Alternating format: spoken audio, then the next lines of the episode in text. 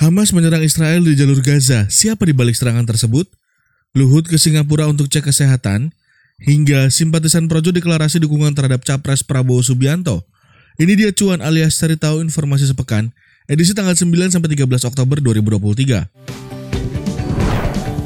Cuan. Cari tahu informasi sepekan.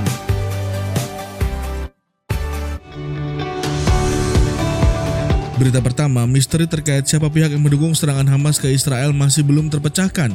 Namun beberapa pihak mengarahkan jarinya kepada Iran. Sebagaimana diketahui, Iran merupakan rival nomor satu Israel. Hal ini senada dengan pernyataan seorang penasihat pemimpin tertinggi Iran, Ali Khamenei, yang menyatakan dukungan untuk para pejuang sampai pembebasan Palestina dan Yerusalem, seperti dikutip dari laporan situs berita resmi ISNA. Di samping itu, eskalasi geopolitik di Timur Tengah memberi dampak langsung hingga tak langsung ke Indonesia, sehingga perlu upaya untuk penyiapan diri.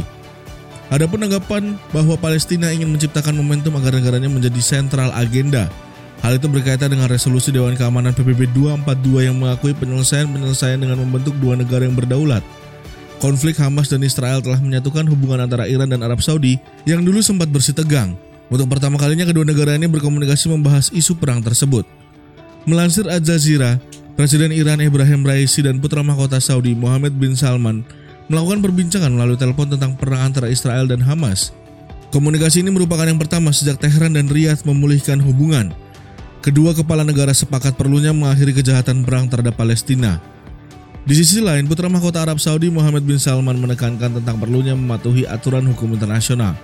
Kerajaan Saudi sendiri akan mengarahkan upaya maksimal bersama pihak internasional dan regional untuk menghentikan eskalasi yang sedang berlangsung.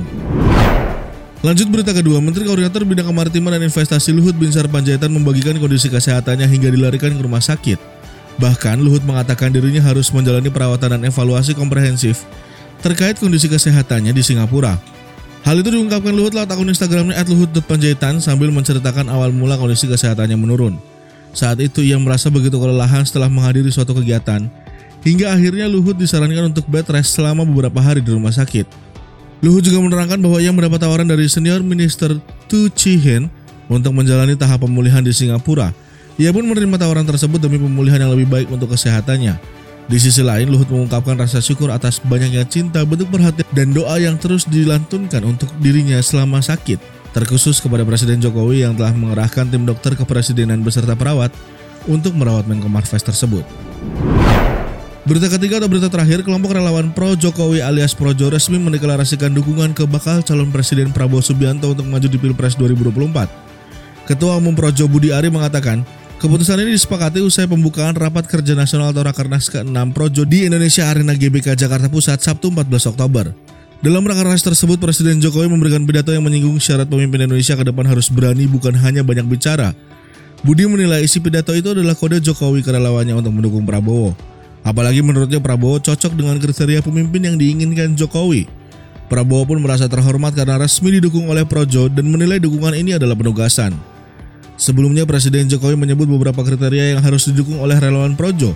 Salah satu poinnya adalah pemimpin tersebut harus memiliki keberanian, seperti keberanian mengambil resiko, keberanian menghadapi tekanan dari luar negeri untuk kebaikan negara, dan selain itu Presiden juga mengatakan pemimpin yang nantinya akan meneruskan estafet tongkatnya harus bisa memiliki keseimbangan sehingga dapat membuat kebijakan yang menguntungkan tidak hanya satu pihak tetapi seluruh masyarakat Indonesia. Oke deh sobat bisnis itu dia tadi cuan alias cerita informasi sepekan edisi tanggal 9 sampai 13 Oktober 2023. Jangan lupa buat dengerin terus broadcast podcast bisnis Indonesia yang bisa Anda dengerin lewat platform podcast kesayangan Anda Google Podcast, Apple Podcast, Spotify dan jangan lupa juga follow broadcast di platform podcast kesayangan Anda. Buat Anda yang pengen tonton versi videonya, bisa langsung cek YouTube channel Bisniscom. Di sana ada video-video menarik lainnya dan jangan lupa juga buat subscribe YouTube channel Bisniscom.